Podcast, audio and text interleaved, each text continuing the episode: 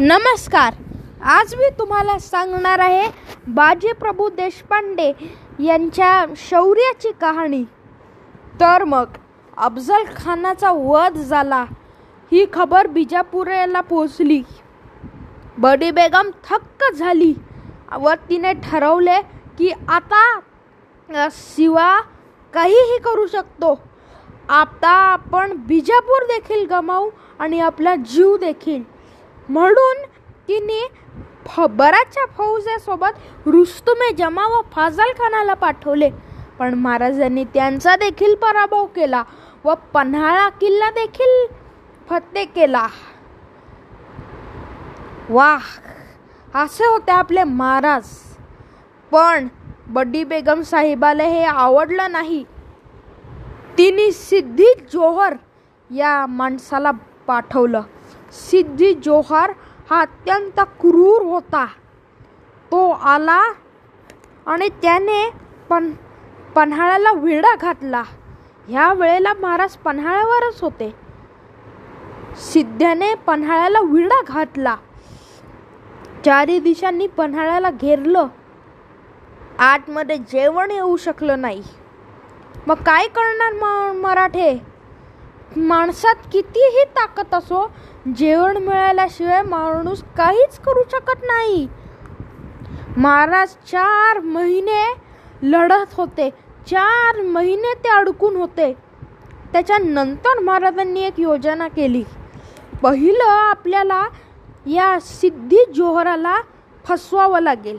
त्यांच्याबरोबर होते ते बाजीप्रभू देशपांडे फुलाजी प्रभू देशपांडे व शिवा काशीद त्यांनी ठरवलं आपण असं पत्र पाठवूया सिद्धी जोहराला.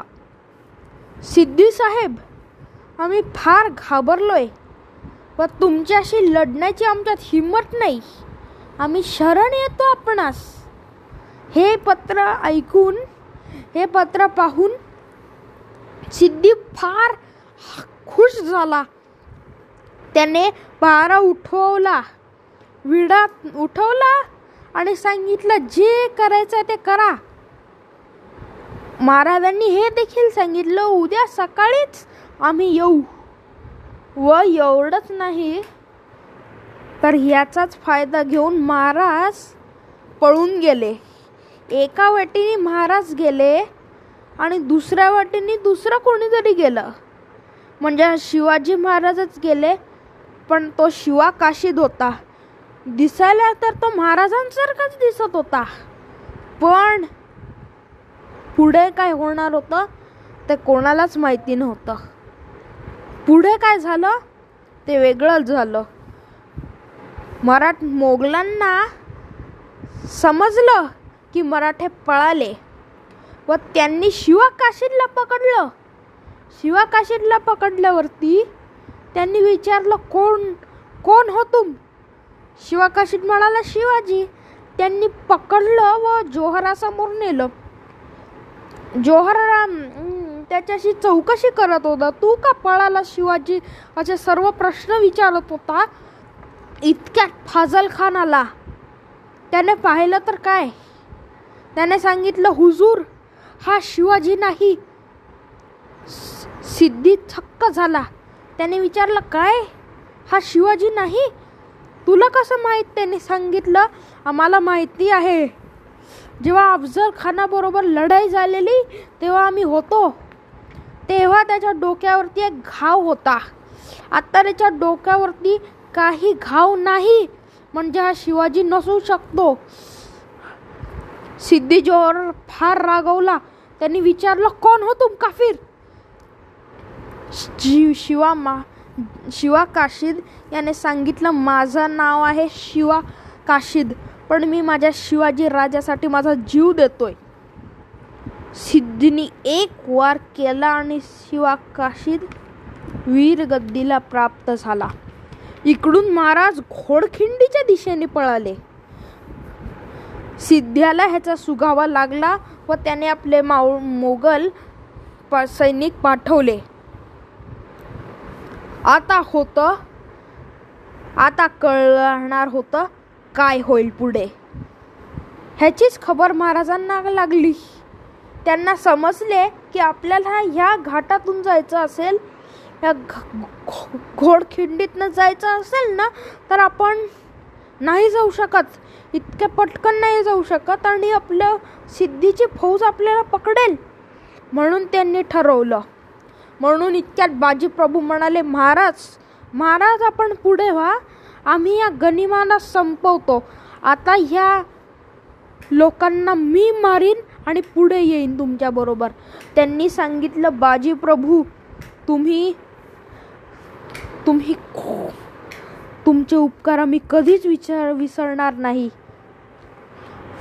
आम्ही तुम्हाला कधीच विसरणार नाही. व त्यांनी व असा आवाज आला गनीम गनीम. गनीम येऊ लागला. महाराजांची पालखी निघाली. बाजीप्रभूंनी सांगितलं आपण तीनशे बांधल आहोत. तीनशे बांधल असलो तर काय झालं? आपण तीनशे बांधल तीस हजारांवर भारी पडू.